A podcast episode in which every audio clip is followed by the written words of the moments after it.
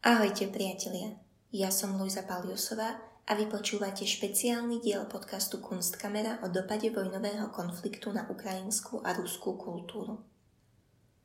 Okrem ľudského utrpenia sa do popredia vojenského konfliktu na Ukrajine dostáva aj druhá tragédia – ničenie samotnej kultúry – predošlých dieloch podcastu sme sa pozreli na osudy ukrajinských umelcov či diel, ako aj na ruské osobnosti, umelcov a inštitúcie, ktoré dostali v kultúrnom svete stopku. V dnešnom špeciáli podcastu Kunstkamera sa pozrieme na osobnosti a inštitúcie z Ruska, ktoré vyjadrili nespokojnosť a odmietli vojnový konflikt na Ukrajine a vyjadrili podporu ukrajinským kolegom a krajine ako takej. Okrem toho zavítame aj na Benátske bienále, ktoré začali minulý týždeň, aby sme sa pozreli na zastúpenie a situáciu ukrajinskej a ruskej kultúry na tomto podujatí.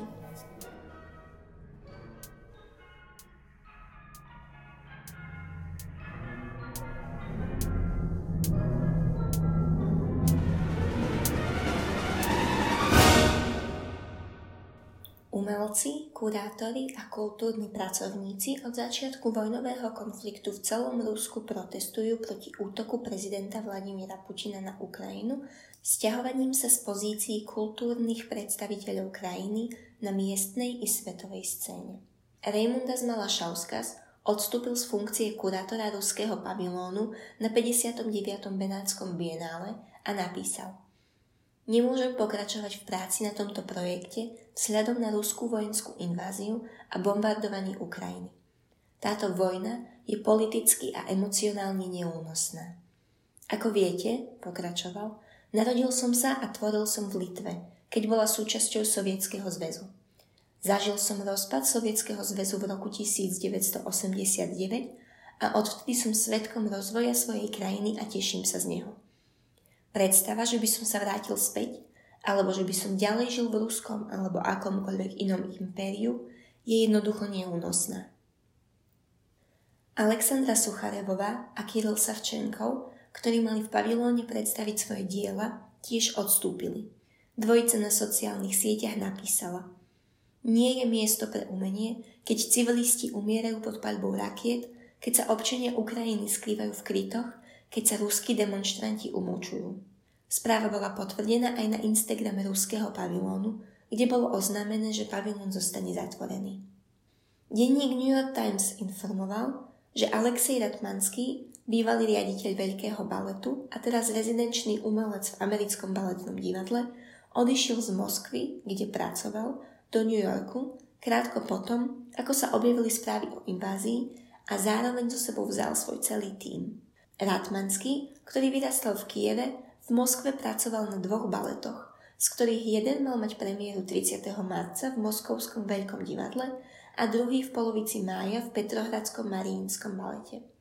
Oba projekty boli pozastavené, pričom sa predpokladá, že druhý z nich sa vôbec neuskutoční. Ratmanský, ktorý má na Ukrajine mnoho rodinných príslušníkov, povedal Oba tieto projekty sú mi veľmi blízke. V súčasnosti však záleží len na tom, aby Ukrajina prežila, zachovala si nezávislosť a aby naše rodiny ostali nažive. Dimitri Vilensky, zakladateľ ruského kolektívu Štodelat, uviedol, že viac ako 7 tisíc umelcov a kultúrnych pracovníkov podpísalo vyhlásenie proti vojne. Umelkyňa Viktoria Marčenková oznámila, že jej samostatná výstava v Moskovskej galerii bola odložená do konca vojny. Prosím, zachráňme svet všetci spoločne, napísala Marčenkova na svojej stránke. Rusko okrem toho zaznamenáva únik talentov z najvyšších úrovní svojich umeleckých múzeí a kultúrnych inštitúcií, pretože ich riaditeľia odchádzajú zo svojich pozícií na protest proti Putinovej invázii na Ukrajinu. Mnohí z týchto vedúcich pracovníkov odchádzajú z vlastnej vôle, ale súvislosti naznačujú, že niektorí z nich mohli byť k odchodu donútení potom, ako nevyjadrili podporu útoku. Medzi tými, ktorí odstupujú z vysokých funkcií, je aj Vladimír Opredelenov, veterán a zástupca riaditeľa Moskovského Puškinovho štátneho múzea výtvarného umenia, ktorý v príspevku na Instagrame spresnil dôvod svojho odchodu – môj postoj k súčasným svetovým udalostiam sa nezhoduje s postojom mojich kolegov z Ministerstva kultúry Ruskej federácie. Dúfam, že sa to v blízkej budúcnosti zmení, ale vzhľadom na situáciu, aká je, som nútený opustiť svoje milované múzeum. V moskovskej nadácii VAK sa riaditeľ Francesco Manacorda vzdal funkcie umeleckého riaditeľa, ktorú zastával od roku 2017 a pre rúskú tlačovú agentúru TAS uviedol. Žiaľ, súčasné udalosti výrazne zmenili moje pracovné a osobné podmienky, takže som dospel k záveru, že nebudem môcť pokračovať v práci s rovnakým nasadením, na aké som mohol byť hrdý.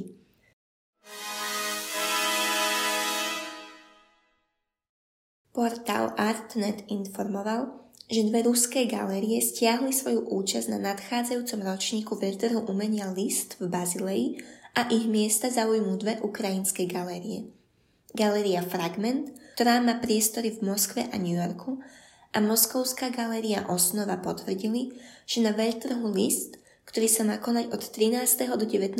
júna, už nebudú vystavovať na znak solidarity s Ukrajinou. Dve ukrajinské galérie, ktoré ich nahradia, sú kievská The Naked Room, ktorá je producentom ukrajinského pavilónu na Bienále v Benátkach a Vološin Gallery, ktorej zakladatelia Max a Julia Vonolšinovci uviazli na USA po ceste na Art Basel Miami Beach a ktorých sme spomínali v prvom diele špeciálov o Ukrajine. Ukrajinské galérie boli vybrané počas rozhovorov s ruskými galériami. Nebudú musieť platiť účastnícke poplatky a niektoré z východoeurópskych galérií vystavujúcich na list sa ponúkli, že diela galérií prepravia na svoje náklady. Veľmi si vážime rozhodnutie dvoch rúských galérií Fragment a Osnova odstúpiť z tohto ročného veľtrhu umenia List Art Fair Basel v prospech ukrajinských galérií a umelcov. Týmto rozhodnutím vysielajú silné a odvážne vyhlásenie solidarity s Ukrajinou a obe galérie sú naďalej dôležitou súčasťou komunity List, uviedla riaditeľka List Joanna Kem. Aj ďalšie nadchádzajúce veľtrhy umenia v Európe, vrátane Art Basel, Art Brussels, Miart v Miláne a Spark vo Viedni uviedli, že nebudú hostiť žiadne ruské galérie, no je to preto, že sa žiadna ruská galéria neprihlásila. Zastúpené nebudú ani žiadne ukrajinské galérie. Art Basel čo najdôraznejšie odsudzuje vojenskú inváziu na Ukrajinu a je solidárny s ukrajinským ľudom. Uviedol hovorca veľtrhu vo vyhlásení pre Artnet News. Art Basel nemá existujúce partnerské dohody s ruskými spoločnosťami, ani nemáme žiadne ruské galérie zastúpené na našich nadchádzajúcich výstavách. Art Basel však neuznáva diskrimináciu na základe národnosti a nevydali sme ani podobnú smernicu pre naše galérie, pokračoval hovorca. Sme si vedomí, že drvivá väčšina ľudí, pôsobiacich na rúskej umeleckej scéne, ostro vystupuje proti súčasnému režimu v Rúsku a vlastne aj proti invázii a sme presvedčení, že teraz viac ako kedykoľvek predtým je dôležité poskytnúť platformu týmto hlasom nesúhlasu.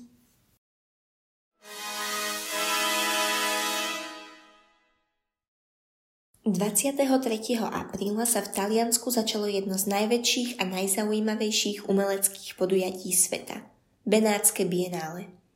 59. bienále umenia sú prvé od začiatku pandémie, no napriek tomu sa nedá hovoriť o vrátení sa do normálu.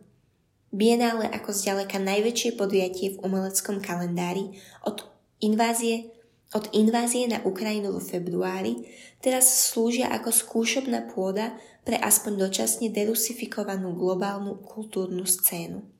Ruský pavilón ostal zatvorený a otvorenia Bienále sa nezúčastnili ani ruskí oligarchovia a podporovatelia umenia. Známi oligarchovia Abramovič aj Mikkelson dnes čelia medzinárodným sankciám. Zdá sa, že nadácia VAK Benátska základňa Mikkelsenovho umeleckého programu so sídlom v Moskve je zatvorená na neurčito. A hoci jeden účastník Bienále bol údajne spozorovaný v tričku od Garage Foundation, čo je Moskovské múzeum umenia, založené Abramovičovou bývalou manželkou Dášou Žukova, momentálne je tiež zatvorené, toto tričko bolo zrejme myslené skôr ako vtip. Po odstúpení hlavného kurátora Raymunda Malašauskasa, ktoré signalizovalo zrušenie Národnej výstavy, ostal ruský pavilon prázdny a slúžil len ako tiché miesto na protest. Vo štvrtok stal pred budovou ruský umelec Vadim Zakharov, ktorého dielo bolo prezentované na ruskej výstave v roku 2013 a držal transparent, na ktorom vyjadroval nesúhlas s vojnovým konfliktom a kritizoval Rusko za jeho propagandu a vraždy žien, detí a ľudí na Ukrajine. Podľa jedného z okolo idúcich bol Zakharov najlepšia inštalácia v Benátkach. Nakoniec na miesto dorazila talianská polícia, ktorá Zakharovi transparent vzala a od pavilónu ho odohnala. Zakharov povedal, že to bol oveľa lepší osud než ten, čo postihuje protivojnových protestantov v Rusku. Keby som bol na Červenom námestí, povedal, bolo by to iné. Nech sa umenie a umelecké podujatia snažia byť akokoľvek apolitické. Benátky a najmä ich premiérové predstavenia sa vždy otriesali rôznymi politickými či spoločenskými témami. V roku 2022 tieto otrasy spôsobuje práve vojnový konflikt na Ukrajine. Na jednej strane máme odsunutie Ruska do kultúrneho úzadia, no to viedlo aj k takmer nevyhnutnej prítomnosti ďalšej skupiny, ukrajinských umelcov a kurátorov, ktorí vzdorovali značným prekážkam, aby sa do Talianska dostali spolu so svojimi inštaláciami, maľbami a sochami. Niektoré diela boli z Ukrajiny eskortované políciou, iné museli doniesť sami umelci. Musela som ísť vlakom z Ukrajiny do Berlína a následne sem, povedala Evgenia Belorusecová, umelkyňa na výstave We are defending our freedom. Výstava, ktorú sponzoruje Centrum Pinchuk Art Center so sídlom v Kieve, predstavuje ukrajinských aj medzinárodných umelcov, ktorí uvažujú o vojne a jej vplyve na ľudí. Dielo Belorusec, séria denníkových záznamov a fotografií prezentovaných pod vitrínami, dokumentuje jej tríznivé zážitky v meste, odkedy ruské jednotky začali tlačiť na západ. Otvorenie pavilónu obsahovalo aj vopred nahraný video odkaz od ukrajinského prezidenta Volodymyra Zelenského, ktorý Davu v Benátkach položil ostrú otázku. Ste pripravení bojovať na tomto kultúrnom fronte? Bienále zaznamenalo aj sentimentálne umenie podporujúce Ukrajinu, ako je napríklad dielo od Damiena Hirsta s názvom Defending – ktoré sa skladá z ukrajinskej vlajky posiatej motýlmi. Okrem toho však v Benátkach nájdeme aj efektívne umenie, ktoré má poukazovať na hrôzy vojny. Na Piazza Ukrajina sa nachádzajú diela vojnového umenia, vrátane plagátov, fotografií či máp. Silnou je aj inštalácia vriec s pieskom, ktorá imituje zakrytie svoch v Ukrajine na ich uchránenie pred vojnou. Vždy je to veľká otázka, či robiť umenie v čase vojny hovorí Boris Filočenko, jeden z kurátorov, ktorí dielo vytvorili. Väčšou otázkou však je, ako robiť umenie potom, čo sa stalo v Buche. V stredu bola v ukrajinskom pavilóne usporiadaná tlačová konferencia, na ktorej sa diskutovalo o tohtoročnej inštalácii diele od kievského umelca Pavla Makova. Dielo s názvom Fountain of Exhaustion obsahuje sériu jemne tepaných bronzových hlievikov usporiadaných do trojuholníka, ktoré tečú neustálým prúdom vody. V úmysle hovoriť o metaforickom vyčerpaní drsného prechodu jeho krajiny k demokracii sa názov tiež zdal doslovným odrazom Makovho duševného stavu. Prišiel som do Benátok priamo z bunkra, povedal v stredu umelec. Všetko, čo som so sebou mohol priniesť, bola moja žena a moja mačka. V deň, keď na Ukrajinu vtrhli Rusy, zahúkania náletových sirén a ostreľovania naložila kurátorka ukrajinského pavilónu Maria Lanko makovové lieviky do kufra svojho auta a začala dlhú cestu z Ukrajiny do Benátok. Lanko povedala, že odchod z Kieva bol veľmi desivý, pretože po ostreľovaní ste mohli vidieť požiare na perifériách. To bolo najdesivejšie. Kurátorka strávila viac ako týždeň jazdou medzi mestami na západnej Ukrajine, kým sa dostala do Rakúska. Bola som jediná v týme, ktorá nemala žiadne deti ani ľudí na mne závislých a mohla som len sadnúť do auta a odviezť Makovovo dielo sem, čo sa mi našťastie aj podarilo, povedala Lánko na stredajšej tlačovej konferencii. Tom momente nebolo jasné, či sa k nej Makov v Benátkach pripojí. Žije v Charkove, jednom z miest, ktoré sa stali terčom raného ruského útoku. Po naozaj intenzívnom bombardovaní mesta strávil veľa času v krytoch až nakoniec z mesta spolu so svojou rodinou ušiel. Makov má 63 rokov a preto mohol krajinu opustiť. Mladší kurátori jeho výstavy museli dostať od ukrajinskej vlády mimoriadnu výnimku, aby dočasne opustili krajinu na zúčastnení sa na bienále. Skutočnosť, že im to bolo umožnené, keď majú všetci muži vo veku od 18 do 60 rokov zakázané odísť, je znakom dôležitosti, ktorú ukrajinské úrady prikladajú kultúrnej reprezentácii. V Benátkach, keď novinári z celého sveta stáli v rade, aby s nimi urobili rozhovor, Makov aj Lanko hovorili o tom, že sú kultúrnymi veľvyslancami. Čase, keď sa na Ukrajine bojuje, nadobúda ukrajinské umenie v Benátkach mimoriadný význam. Makov sa však vyjadril, že potom, čo bol svetkom v Charkove, považuje za takmer nemožné myslieť na tvorenie nových diel. Odvolával sa na slávny protivojnový obraz od Picasa, ktorý vznikol po bombardovaní baskického mesta Guernica v roku 1937 nacistami a talianskými fašistami. Makov povedal, že ak by Picasso skutočne bol v Guernike počas bombardovania, pravdepodobne by nebol schopný tento obraz namaľovať.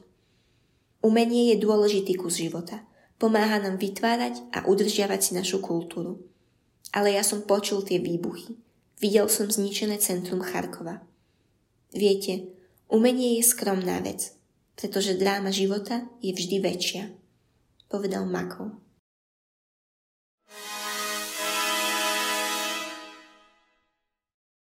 To by bolo na dnes všetko. Počúvali ste špeciálne vydanie podcastu Kunstkamera o dopade vojnového konfliktu na Ukrajine a na ukrajinské a ruské umenie. Budeme radi, ak náš podcast podporíte zanechaním hodnotenia vo vašej podcastovej aplikácii či sledovaním nášho Instagramového profilu Kunstkamera. Na našom Instagramovom profile sme nedávno prekročili hranicu tisíc sledovateľov, z čoho sa veľmi tešíme a veľmi pekne vám ďakujeme za podporu. Ako odmenu sme si pre vás spolu s Artbooks Coffee pripravili súťaž o zaujímavú knižku, preto ak nás na Instagrame ešte nesledujete, rozhodne to odporúčame. Súťaž bude trvať ešte tento týždeň. Počúvali ste špeciálny diel podcastu Kunstkamera. Na tomto diele spolupracovala aj Viktória Pardovičová. Ja som Luisa Paliusová a budeme sa na vás tešiť aj na budúce.